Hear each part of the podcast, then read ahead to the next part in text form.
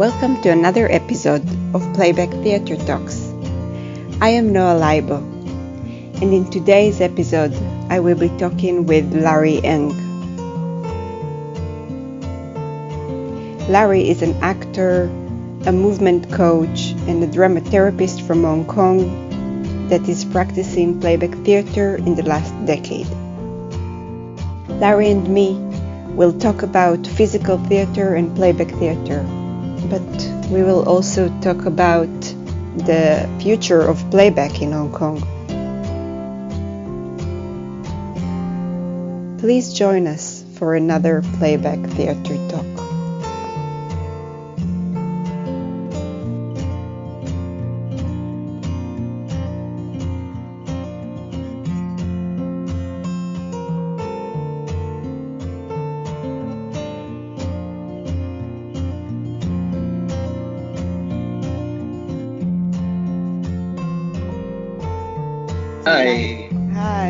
So nice talking to you. The, Yes. um, I'm really happy we get a chance to talk today about physical theater. We actually, in March, you were supposed to lead a workshop in Berlin about physical theater, but unfortunately, because of the circumstances, it, it, it didn't work. But we get to talk about it, which is great. First, I'm going to um, ask you just to introduce yourself and we're we're gradually going to go into physical theater and playback, which is our subject for today. So please introduce yourself. Yeah, so my name is uh, Larry, uh, Larry Ng, uh, from Hong Kong, and I belongs to uh, a playback team in Hong Kong called Encounter Playback Theatre, and and it has been the 11th year of this company. And for myself, I started um, not as a theater practitioner. I, I started as an academic researcher for nearly 10 years in the academic world. And then in the middle, I discovered theater by accident. And then I finally, I changed totally my career path to the art world, to theater, and also to the uh, therapeutic practice also. So yeah, now I'm an actor, director, especially specialized in physical theater, and on the other hand, I'm a drama therapist, and I had I have the luck to travel in different places. Um, in the last in the last 10 years I, and i travel a lot in different places in asia and also in europe so in the meantime i have a lot of uh, valuable opportunities to exchange with different playbackers in different places. And throughout this process of exchanges in different places, I really find that um, the body and uh, physical expression or physical communications on stage, and also not just on stage, but in the whole playback practice, uh, is really important because when language become a barrier or when we have obstacles in common verbal languages, uh, body is still uh, an effective way for us to communicate to each other and also to play together with each other on stage. And sometimes just by um, the uh, body connection or physical complicity, we can still play and improvise really well on stage. And yeah, so maybe my own experience in this sense also related to the topic today. hmm It's very interesting to hear that you started with something that is totally um, intellectual. You were very much uh, in your head, and then you moved to the body. You're. It's not just you just studied theater, but you went to theater that is more focused on the body, physical theater. So this is quite a radical transition from one field to another. Actually, I'm a sports player. I played judo the time before I entered university to start my academic life, and I I participated in a lot of um, competition. And at that time, I had also a target for myself to develop further my career in in in, in judo uh, for competition, and I was in the Hong Kong team for training for one year when I was a teenager. Uh, so at that time, I I I was very closely connected with my body, and and then after that, after I started my academic life, I stopped nearly um, at least five or six years um, to connect with my body, and then I rediscover it through art and theater. So you were connected to the body. It's not like you were all just inside your head studying, but there was a connection, and you kind of um, renew it through physical theater and acting and all that. And when did you started practicing playback? Um, I started practicing playback uh, 11 years ago. And then at that time, I started to explore theater for a few years already. And then um, it's by chance I had an encounter with playback theater, and immediately I found that oh, there's a great potentials in this form of theater, which is something really unique that all other kind of theater form cannot replace it.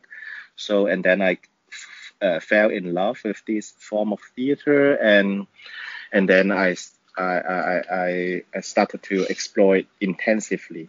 And at the same time, I also nearly at the same time I get more and more deeper into physical theater also. Um, that's why um, through my exploration in playback theater, um, it is in parallel with my exploration with physical theater. And these two um, lines of exploration actually um, interact with each other and nurture each other on the way. And I want to ask you, how are you today? How are things going for you today? And um, maybe it's um, maybe I'm going to just give a context also to my question because um, you're you're living in, in Hong Kong. You're you're from Hong Kong, and um, Hong Kong uh, have changed dramatically, I would say, lately, and that yes, I yes. assume has a lot of impact for you and uh, on the playback community in Hong Kong. And I, I was curious, how is that? Yeah, how has that been for you? Yes, it's a, it has been a really radical change here in Hong Kong the new law of uh, national security has passed here, and then the legal autonomy in this city ha- has totally changed since then. And for us, uh, especially the freedom of speech has been a question now, and no one can really sure that uh, what would happen next because uh, uh, since this new national security law passed, um, uh, quite several actions from the government side um, has been taken against um, the freedom of speech as we perceived. And this thing, um, yes, is it will or at least it would affect how playback theater would be practiced here. Because um, as we all know, in playback theater, the essence is about sharing, and behind authentic sharing, um, the core is about trust. And closely in relation to trust, um, it is about security or safety. So without a really safe environment um, that people can feel free and safe to share, then maybe playback theater will become not possible. And but no one know now. But mm-hmm. at least um, we, at least in my company in Hong Kong, we we we started to reflect about this. Uh, it sounds really sad to think of you having to discuss how how playback would look like uh, if things yeah. will escalate. It sounds like a very sad discussion to have in a playback company, I, I, must say. We can really feel that it's not really safe, not just for us as performer, but also not so safe for the tellers or for the participants to share their story, especially if the story is directly or indirectly related to the protests. So this time, as playbackers, we don't know what we can contribute uh, mm-hmm. for the protest, even if we wanted to. Mm-hmm. It's interesting. I'm thinking that nowadays playback, um, there's a lot of discussions uh, that I'm noticing in the playback community about playback and politics and soci- social change. Mm-hmm. Um, I feel now it's even more than before. There's this kind of need to connect. I think it's kind of like, uh, for me, it goes very well together. Like, I, I don't see a way to separate mm. the two politics mm. and uh, the political story and the personal story. It goes together. Mm. Yeah, uh, because yeah, because we all know that um, for example, um, we can say in this way, social dialogue is one of the key um, pillars or uh, the key components of playback theater, and and in the concept we we can already know that this dialogue has a social dimension. Also, it's a social dialogue, and if um, in this dialogue um, we cannot be social anymore, or if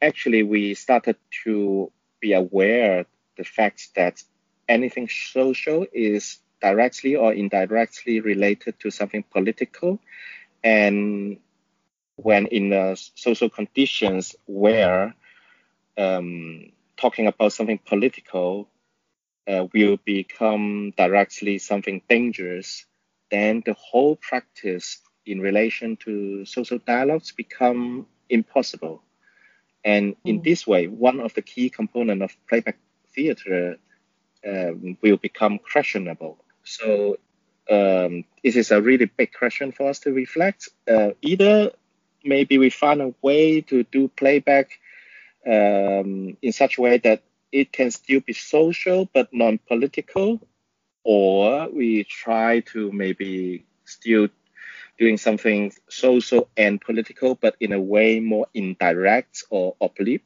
um, so that um, certain degree of safety can still be maintained. So maybe this is one way. So sometimes we also think about how to do the performance in a more physical way so that um, it could become more safe um, if we use less language or if we don't say things too directly. But we don't know yet. But mm. uh, maybe this is one of the ways. Yeah, what can I say? It's it's uh, it it really makes me sad that we even need to consider those questions nowadays. Or you have to consider, of course, like this is something going on in in your country. I can imagine it it might happen in more countries, or it might um, and it is happening in other countries um, as we speak. So yeah, so I, I, can only say that it makes me really sad. on the other hand, but on the other hand, it's hopeful for arts because actually, when you see from the history, actually most of the time, um, arts or the artists get the most creativity or innovation in a time of crisis actually Mm-hmm. And sometimes, if in a more so-called peaceful and smooth um, situation of a society, especially under the framework of capitalism, sometimes maybe the art and the artists uh, will become less and less critical or sharp or uh, innovative or creative. So I don't know. Maybe I'm just trying to uh, comfort mm. myself with this, but um, I see the crisis, but at the same time, I still have have hope mm, to a mm, certain yeah. extent.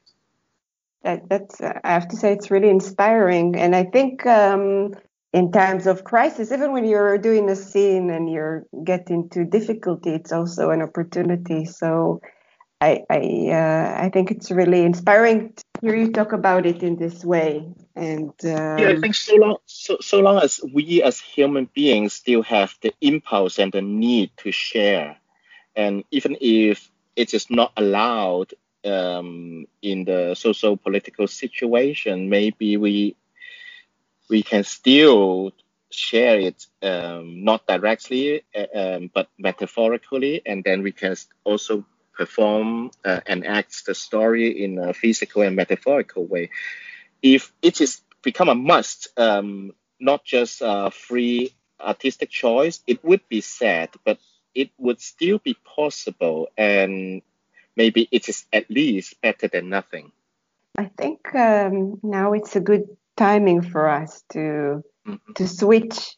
Yeah. It's a quite a I feel it's a radical switch. We're going to talk about physical theater, but we're going to also maybe maybe we're going to also be able during the talk even to connect it somehow to to what we just talked about. Yeah. Maybe we can start by um, maybe you can start by explaining to us what is physical theater, what is this method, I guess some people might not be familiar with that. It's um, it's a theater genre that is uh, not so it's not so mainstreamed. You know, it's yeah, sure. Um, I think um, maybe for most of the people, um, the strong impression if they um, think about physical theater or if they see the words uh, the word uh, of physical theater, they think about the use of body or movement or a lot of physical images, which is true.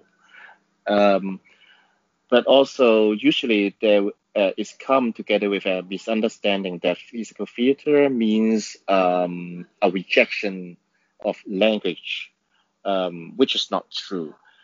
So for me, if I go directly to my own understanding, um, physical theater is uh, is a way of practicing theater in such a way that we take the expressivity of body as the foundation and then all other kind of elements can go together with it on top of it and become different ways of expressions yeah i have to say that before we we talked it took me a while to to offer this topic to you to talk about physical theater because I thought, well, how can we how can we talk about it? It sounds like something that uh, one need to practice. And uh, mm-hmm. I was wondering, I was curious to, to know if we're we're going to be able to translate it into words or into theory or, or mm-hmm. whatever. Mm-hmm. But we will try our best also during the talk, mm-hmm. uh, hopefully, to, to give some practical advices because I think it is a complex uh, topic to, to many people. Many people um, maybe want to be, maybe many playbackers want to be more physical, but they don't know exactly how they can be more physical on stage. And they tend maybe to follow patterns uh, or things mm-hmm. that they are already familiar with. So I'll start by asking you what are people struggling the most when it comes to physical aspects uh, on stage? I think um, the first difficulties people would encounter is that in our modern civilizations, in our modern education, um, actually the main direction um, is to use our body less and less and less, uh, or even sometimes we discon- uh, we disconnect with our body. So I think for adults, um, we get more used to use language and also concepts, and we focus a lot on the cognitive side of things or the conceptual side of things. So when we as adults um, practice theater or also physical uh, uh, or, or playback theater, when we are asked to use our body again, or if we are asked to use our body as the main media of expression, suddenly is uh, people will feel lost because it is something very unfamiliar. So um, um, in relation to these obstacles, um, actually one of the main things happening in the um, education process of playback theater or other theater is to how to rediscover the body and to rediscover the expressive potentials of our own body, um, which is uh, something has been forgotten for a long time.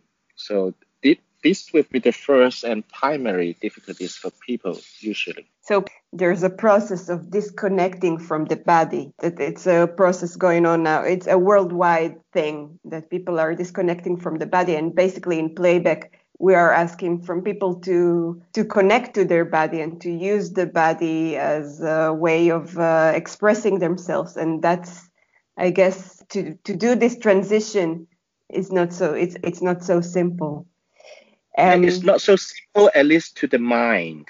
Um, mm. Actually, on the other hand, actually, ironically or paradoxically, we still use our body every day, actually, because um, actually a large part of communication is nonverbal in daily life, actually. But for our mind or for our brain, sometimes we think we don't know how to use our body to express. Or, and we we believe we are disconnected with our body, even though um, in daily life we are still using it.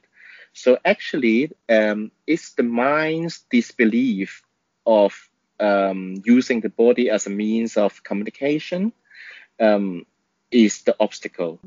And through, so throughout the, the training or education journey uh, of a um, um, one of the main tasks is to learn or to experience how precise and effective our body can be in expressing ourselves and communicating with each other.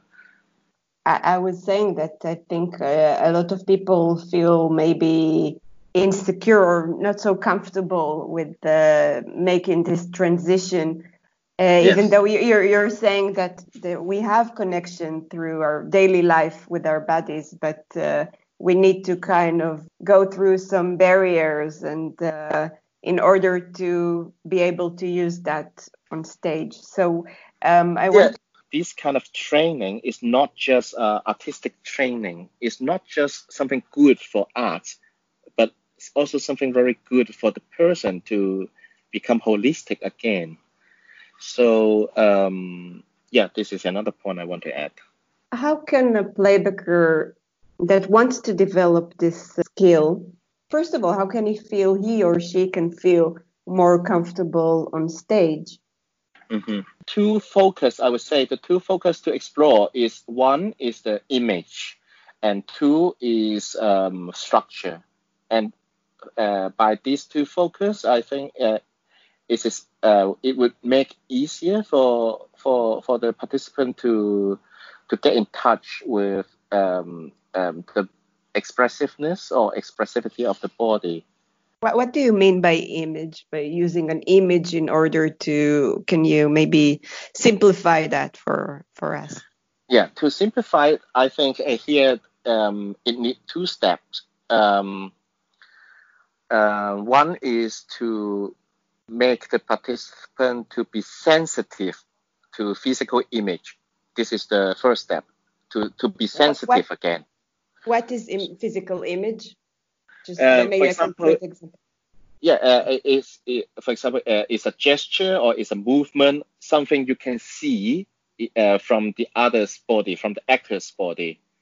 So when you see a movement or when you see a gesture, then you um, you become more sensitive about what you see or what you feel at the moment. So this is the the heightening of the sensitivity, which is the first steps.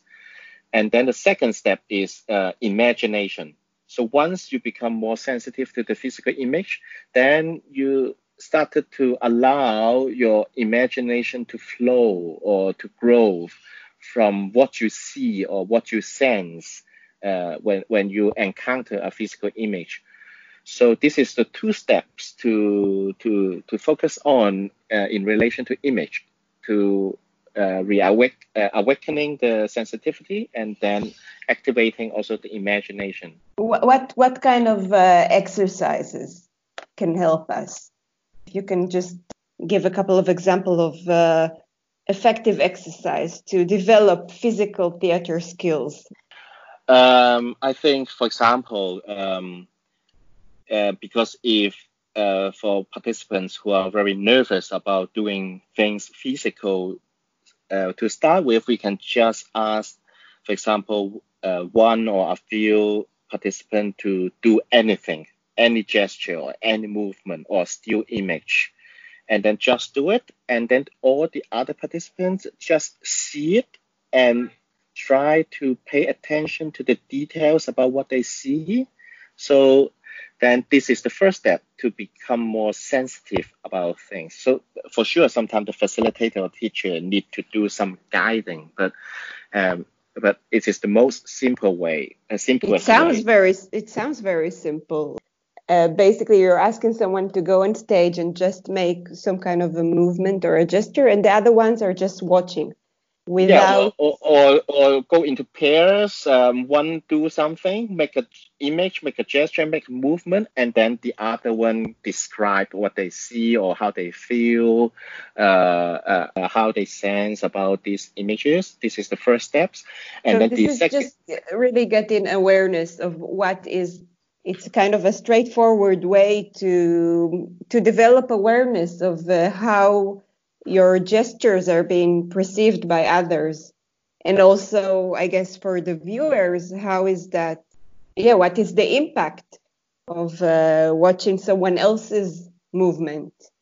So yeah and it is just the first steps is about the sensitivity but uh, after that is go further because once you become more sensitive to the image or you are resensitized to the image then um, the imagination will flow or get activated. And then as uh, when you say about the impact um, from the image, so that the image can give us real impact. And then the next focus is about structure, because um, when we do movement or, or, or, or gesture, it's not just one moment it sounds very demanding like it sounds like it uh, it demands a lot of resources you know from the actor is now on stage and i'm thinking on about playback theater where you have to also be to keep in mind you know the teller and the story and you know the way that you're working on stage that and so you have a lot to to handle in the same time. Is there a way to maybe simplify it or make it easier or to connect it in a more in a, in a simple way to connect playback theater with physical theater?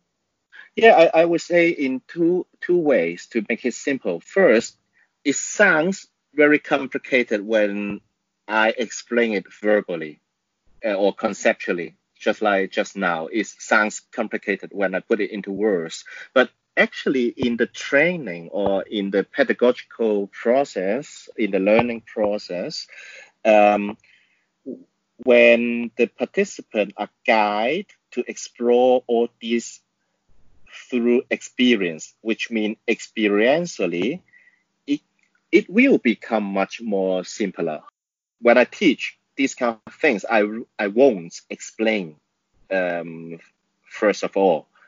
I will I will guide them through exercise and so that they can taste it, they can feel it, or I will ask them, for example, just to break down the movement of picking up something into different steps, and then I, I guide them to to play with the different variables. The second thing, I would help the participants or, or, or, new playbackers to make it feel it simpler is that when they listen to the teller's story, and usually if if you ask them uh, what is the heart of a story? It sounds difficult to, uh, to, to many of the people because it seems like uh, you need to have a really a deep understanding about the story and then you have to verbalize your your, your understanding about the story and and, and, and it, it, it sounds complicated. So sometimes I would rather ask another question.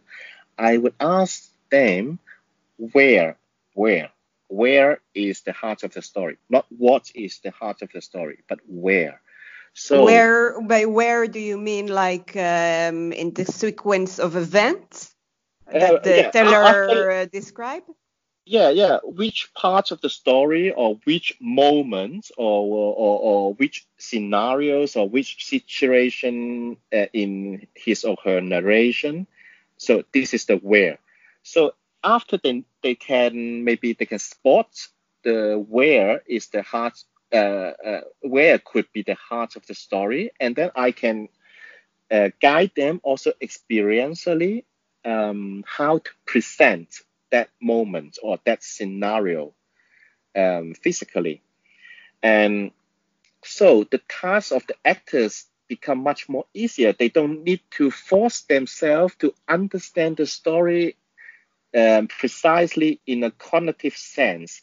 They just need to discover or recognize which parts could be the important part of the story, and then they know how to use their body and the physical vocabularies uh, or the physical grammar to present that part uh, with details. And then the magic would happen on stage is that once you can make um, a vivid and good image of that part of the story, and then with a structure um, filled with details, then the audience and the teller um, can project uh, with their imagination about what could be the heart of the story for them. One simple thing to do if one wants to work on his uh, physical ability Mhm. is to try and work without words. I think we really like our default in most cases of, of, of most of us is to use words as uh, and uh, verbalize things as a way of uh, expressing. And I think if you're just giving a simple instruction, or either either to yourself, or if you're a trainer or a conductor to to, to the group members, to say, okay, we're gonna practice now, or try to practice and avoid words, and and it kind of force you to use your body. So I think this is also one way to start. This is also a starting point when you're kind of take these crunches that we usually use, which is words. So once you remove it, then you start using the body more and more, basically, I think. I would- so, uh, And also, we have already three different directions to explore for even beginners. Uh, first, as you said, we can encourage them not to use language at all to for an experience for experience to discover the expressive potential of the body. This is the first way. The second way, we can also guide them to explore how it would be when language and body go into opposite directions and then a new universe happen in this clash or conflict or in this gap. And then the third way is that uh, to guide them to explore how the body expressing one thing and then the uh, on the on the level of language they they say something just different as an enrichment of the of the whole expression I, I just want to maybe share that a lot of times uh, when I'm going on stage, Mhm. I'm really using the body as a source of inspiration. I can do a movement that represents something to me unconsciously or, or consciously, and Mhm. that will inspire something new. So Mhm. I think this is another thing that I would encourage people to maybe try to make a movement that seems to you that makes Yeah. sense to you in the moment and see what comes out out of this movement like how is that influencing the development of whatever it is that is uh, happening the scene and uh, whatever it is that you're doing on stage but it can Yeah, also be the other way around you know it can also be that the words that I'm saying inspires the movement. yeah, yeah. So um, it works both ways. I'm just thinking it's uh, interesting to explore. Like if your tendency is to start with words with something verbal and then move to the body. So maybe it's it's going to be interesting for you to explore to do it the other way around like to start yeah, with yes. the movement and see how that influence. And if you discover that it's not really helpful then of course you can forget about it. But uh, yeah, yeah, I, think... I, I, I revised um, the, um, what you said into um, another uh, another uh, ways to guiding is to, to say one of the tips I, I, I would share is that um, if you get stuck in one channel, maybe like thinking or language, you just change to an, another channel. Don't get don't don't stay there if you get stuck. You just try out other things. If you get stuck in your mind in language, you move. If you don't know how to move, you get stuck in your body, then maybe you make sound. And if you get stuck in your sound and then maybe you move or you or or, or, or, or, or you try to say some words or something like that. So whenever you get stuck in one channel you change to another. And also um, from what you said i agree a lot uh, is i would say it um, is that um, in the training or in your own um, education uh, to become playbacker, try to explore the area that is unfamiliar to you and try to allow yourself being surprised by that. Did you ever felt when did you feel feel that you are stuck?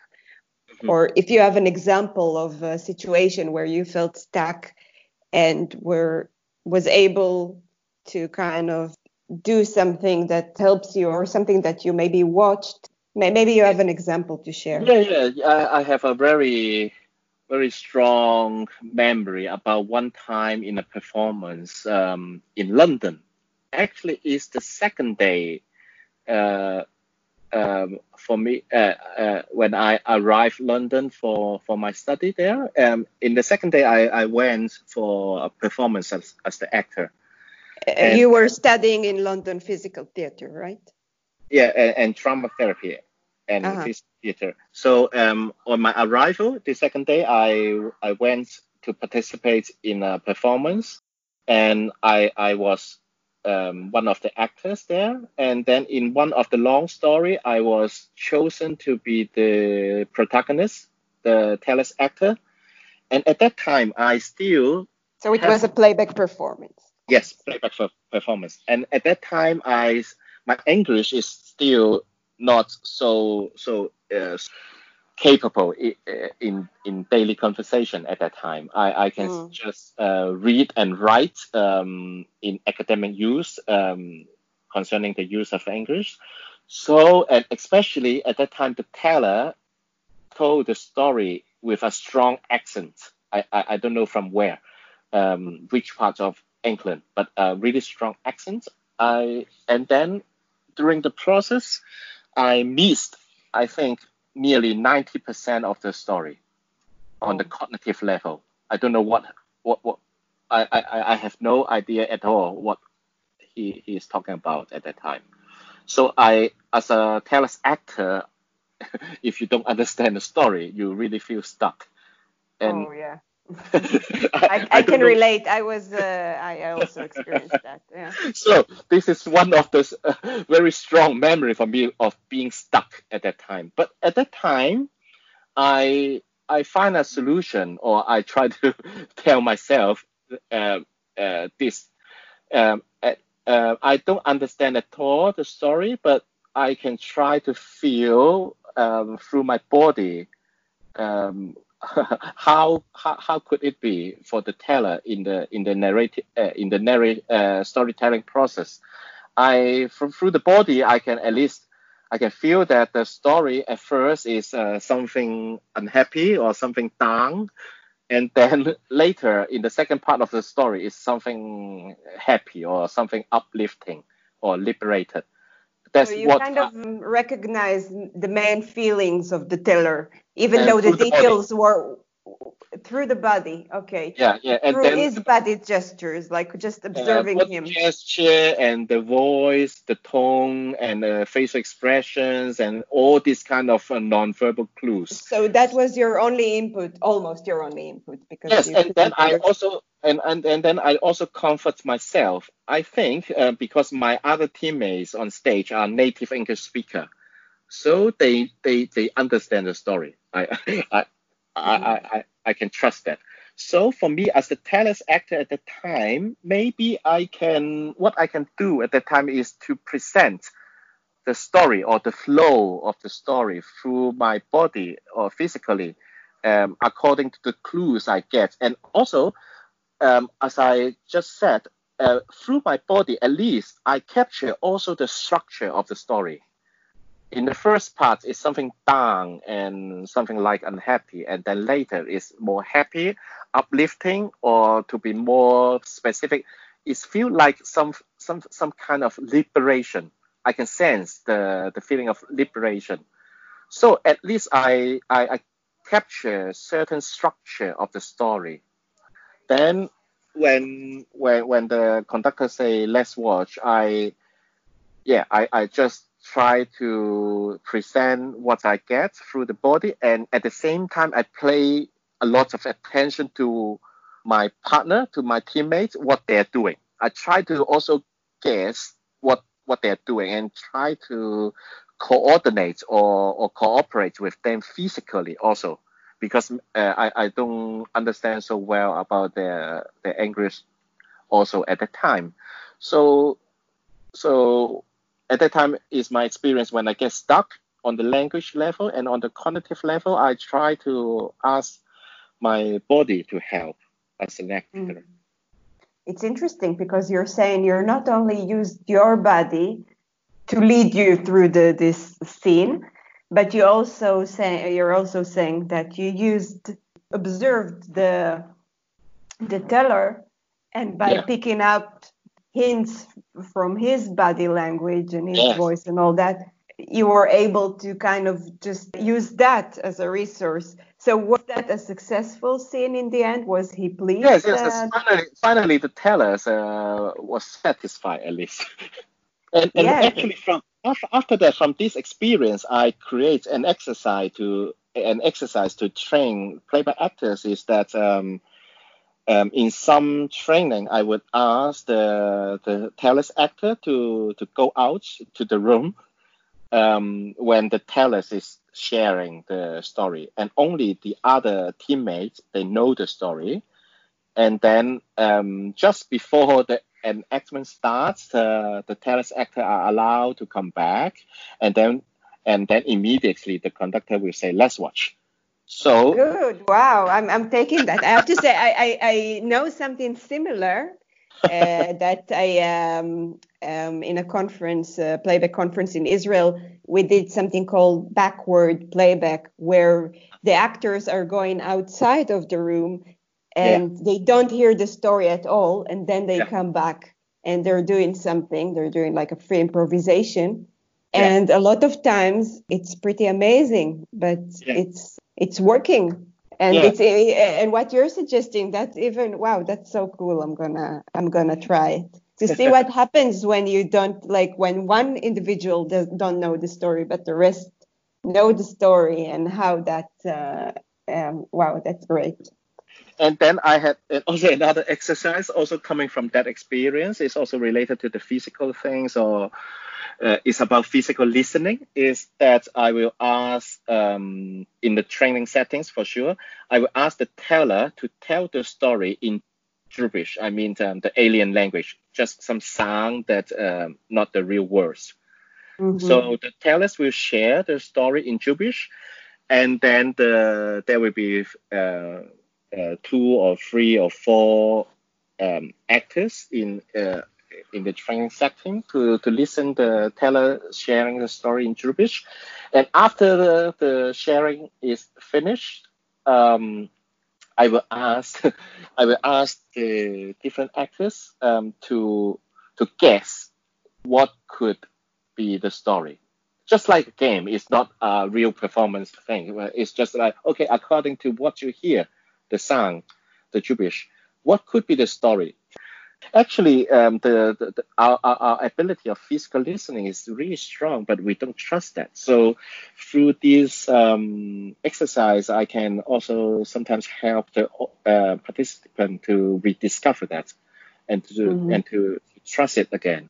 Yeah, th- those are great exercises. So if any one of our listeners are uh, trying that, there's a group trying one of those. I'm curious. You can share with us uh, how was it like for you because I think those are great exercises to work with in order to develop different um, aspects of uh, physical theater. I, I, I, want to ask you something because uh, so many things have changed now in the playback world. We're we're using Zoom. We're mm-hmm. now people that got back to work together, not not on Zoom, now need to many times to keep social distancing from mm-hmm. one another. Mm-hmm. How how can we work with that or deal with that? And I don't know if you experiment with that, if you had the, had the chance to experiment with uh, doing playback and keep mm. distance from the other actors mm. or actresses. Oh, I, I, I felt terrible for my own experience. um, mm-hmm. it's, it's really feel like disconnected and it is really hard to feel the ensemble and and things like that. And so that's why for me it's a big headache, even though conceptually speaking, I still think maybe it could possible, even though I'm not so optimistic about that.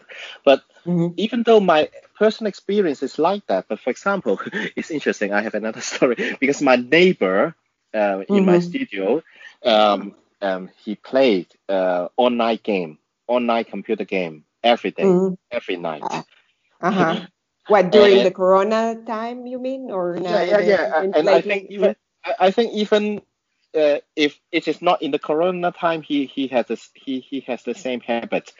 But mm-hmm. sometimes when I hear the songs, uh, or uh, because he speak to other players online, and they need to uh-huh. cooperate, and they play at the same time, and they they, they need to cooperate and and, and finish uh, to complete certain tasks together at the same time, or th- things like that.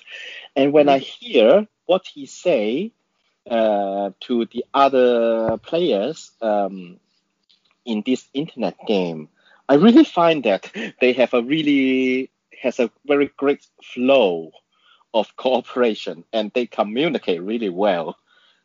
And that make me curious. Uh, is it just me? Um, um, it's like uh, I, I I'm someone from an older generation that that uh, uh, still not get used to this uh, online platform or online culture or online life. Uh, but actually, when I see the young people in the uh, younger generation, um, actually they they they won't feel so disconnected when they play online game.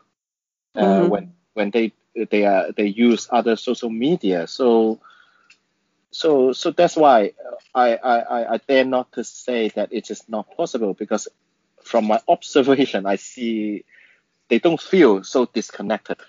If you have any more examples or case studies that you that you wanted to share or that um, that connects to this theme of physical theater and uh, I just, yes, there's uh, something I want to I want to add and and and uh, I can also share with maybe with some example is that um, when we talk about being physical or, or uh, when we try to employ um, the physical theater techniques or style in playback theater, usually uh, one of the common trend is that um, the enactment will become uh, very non-verbal or even it's become dance-like it's become like dance. The movement is more like dance, and uh, and usually the the whole enactment will become non-verbal or even or at least with uh, very little languages. But for me, um, it it is not a must because uh, when I say um, being physical or, or, or the essence of physical theater is not about against language and movement uh, is also not limited to dance movement. And from here, um, um, one what uh, I would say in to simplify in any story or in any enactment of story, we need to make a balance between, on the one hand, mood and on the other hand, meaning.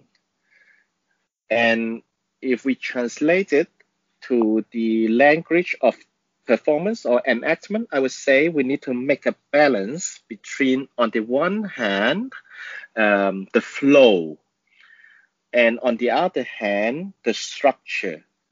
So, um, usually, if we make the performance very physical in the direction of dance only, we can get in touch with the mood and the flow very effectively. And it has a really strong power. And sometimes uh, it will make also the enactment very poetic. But also during this uh, in this way sometimes the other side i mean the meaning side or the structural side the structure uh, will become weaker or sometimes will uh, will be missing um, I would say the physical theater from the sense of mime or uh, a physical theater that take care a lot about the dramatic structure and the narrative structure has been overlooked, uh, uh, at least in the playback world. Because when we talk about physical style of playback or, or, or a kind of physical theater playback, usually uh, we see um, more dance-like um, performance. And if uh, if I need to give an example um, practically, I would say uh, one of the shortcomings, if we don't pay attention to this part, is that uh, sometimes it would happen in a performance that is more dance-like or more abstract. Um, from the audience side, you may feel after two or three stories or two or three sharing, you find that um, each enactment started to look similar. Uh, That's see, wow. I, this is something that I'm noticing a lot. That uh, it kinds of yeah yeah yeah there's yeah. A, some kind of a repetition and it's um I guess if you're doing a lot of that, then you notice that. If you're just exploring for the first time uh, movement yeah. and playback and all that, you might not notice it because it's really exciting also to, yes, yes, to yes, explore that. But if you're doing that a lot, you you recognize some repetitions. Yes, yes, and then uh, uh, I, I I will explain this uh, experience or this phenomenon as uh, as the as a situation that we haven't paid attention uh, pay enough attention to the meaning side of the story. Uh, uh, we we haven't paid enough attention to the structural side of the story. So when the dramatic structure and the narrative structure uh, has not been taken care of in the enactment, we will start to have this kind of experience um, each enactment started to look similar, we cannot see the meaningful differences or the differences on the meaning level of different stories. And then the dialogue between story uh, will become uh, difficult or muddy or not clear, or even it is not possible when everything looks similar or it's become just one mood or one atmosphere uh, between different stories. Mm-hmm. There's no dialogue inside actually. I was actually I was uh, also I had an episode uh, and I was uh, hosting uh, Anastasia. She's from Moscow and she's doing playback with the movement and I was uh, referring to that as well. I was asking about that because I'm this is something that bothers me a lot like uh, this the the thing with when watching a lot of playback dancing or movement this issue with the repetition thing? So I would say uh, I'm not against the dance-like um, uh, style of enactment. I, I, I, just say that a kind of balance between um, being dramatic uh, or uh, taking care of the narrative structure um, has to go together with the dance-like um, embodiment. Um, so it's like um, the balance between mime and dance in the physicalization of enactment if mm-hmm. I put it into a simple way. Can you just say a few words about mime, about pantomime and all that? It seems very, I think uh, it, it, looks very intimidating doing mime. It's, uh, I think this is why maybe many of us, when we're thinking about physical theater, we're going more to the direction of the dance and the flow and the movement and mime is a bit seems a bit more challenging. So maybe if you can, if you have a tip for us uh, of yeah, how yeah. we can make it a bit more accessible to us for yeah. those that are not like uh, you know uh, professional uh, whatever. Yeah, yeah. Yeah, actually, it's a it's a very good question, but also a really difficult question to to put it in simple words because when we talk about mime, usually there's a lot of misunderstanding or misconception um, worldwide. But uh, if I try to make it simpler, um, first, um, mime is not just uh, pantomime, but on the other hand, um, pantomime is one kind of mime and I would say the the, the essence of mime comes from mimesis, um, the uh, uh, the word uh, from the Greek word. I don't know whether I pronounce it well. Mimesis um, is, uh, something like in English is like an imitation, or or we capture certain images uh, from our experience through our body, and then they can form a much richer expression so yeah, I don't know how to put it in an even more simpler way, but um, when we say the differences between mime and dance, I would say that mime as an art of body, they take care much more the dramatic structure and the narrative structure uh, through the body. So usually um, it represents a story or a, a, process of experience through a series of action in a very structural way and in a very precise way with a lot of physical details um, carefully chosen.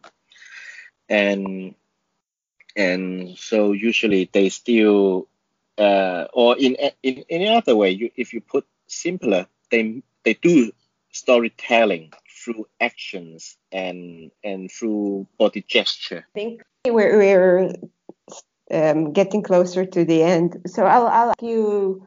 Maybe I should have started with that question, but I think we can also finish with that question. Why why should playbacker incorporate more physicality into their acting? Three points. Uh, first, um, a large part of our communication as human being is nonverbal. Uh, second, it leave it is it give more space for imagination and meaning uh, and meaning making for the audience side. And thirdly, it is very helpful or even crucial for the complexity, for the coordination, for the cooperation among the actors. So at least mm-hmm. these three main points uh, make um, the physicalization of enactment become important. I think it also, you know, it's pretty simple and straightforward. You know, it's uh, it's about also it's about aesthetic, and uh, I think developing this those uh, skills can really uh, important and uh, valuable to to a playbacker that uh, that wants to also develop that aspect. I think it's a, it's an important side. Yeah, and, and, and the fourth reason could be um, that um, the physical expression or the physical enactment can give a more direct impact to the audience also. And I think it's also continuing what I was uh, saying with uh, regarding the aesthetic. I think it can also help you in general to feel more confident as a playbacker when you're developing that skill and when you're feeling more comfortable with your physical expression. So I think this is um, another big motivation or reinforcement or yeah. I don't know how to call it. yeah, and as I said, um, one of the one of the very helpful tips for improvising on stage is that when you get stuck in one channel, you change to another channel. Don't don't allow yourself to stay in the channel you get stuck. So at least if you develop uh, much more about your physical expression, your bodily expression, then when your language uh, gets stuck, you can shift to the body expression. so you have more options. So at least um, uh, it's also make it easier for you to survive on stage uh, when you are improvising. The best way to understand all this is through uh, an experiential process for sure. And sometimes it sounds really complicated when we try to explain it or illustrate it through words. So I hope soon we're gonna we're gonna have uh, again opportunities to practice those things uh, together um, live in a yeah. um, in a classroom or in a studio or whatever. We can finish with uh, this wish of uh, getting together again. Uh, yeah, we, yeah, yeah. We, we missed each other this uh, the last uh, winter because of the circumstances, but I hope that you're gonna visit Europe again and Berlin again uh, and maybe who knows? Maybe I'll I'm going to visit Hong Kong. But, yeah, yeah, yeah.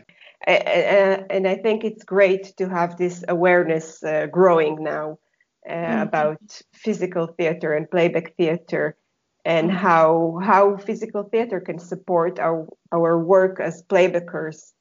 Mm. So thank you for making that accessible to us because as I said I was really concerned about how can we actually talk about uh, physical theater without you know demonstrating and uh, experiencing. But i think that through the different examples and uh, different exercises that you were uh, mentioning i think it was i at least i felt it gets to be clearer and clearer through through our talk and i took a lot out of that. And i i think there's a lot i'm going to implement you know working with my with my group. And when i'm going to be back on stage doing playback uh, there's a lot of things that you said that uh, inspired me to, to, experiment and to explore and to try and to develop. So thank you very much for uh, for taking the time and, and, yeah talking to me. yeah i think i think for me uh, if uh, through this uh, interview process for us to talk about physical theater if at least um, we can make um, the audience um, who listen to this um, program become more curious about this topic or they started to have more imagination about how um, a physical way to do playback theater could be when they when their imagination starts to wandering around this name or this possibility. It, it has uh, already been a really good achievement. And I think what's important is that, and I hope people will take that out of our talk today, um, that you don't have to be a dancer or an acrobat or a professional uh, actor or whatever in order to practice and to develop those uh, skills and yes. to and this this body awareness and physicality and all that.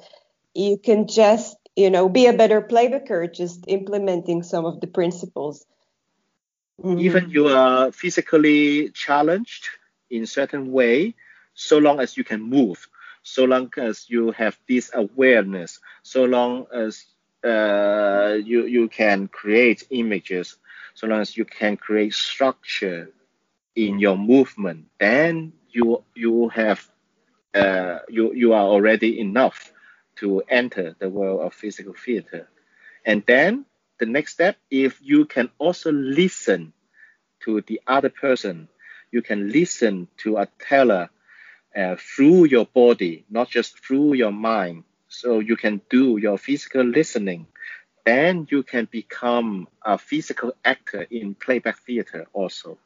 That is what I believe this is another thing that I even I didn't even expect it from this talk. Like I, I was surprised about uh, the fact that we can uh, yeah listen to a story through our bodies. That's amazing.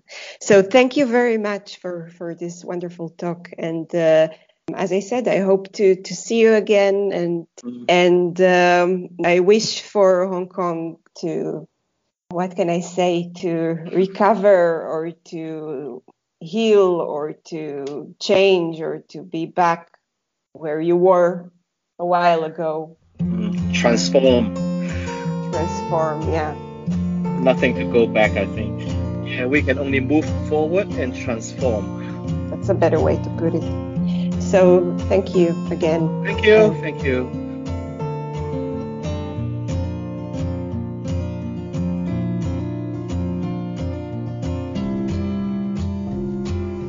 Thank you so much for listening.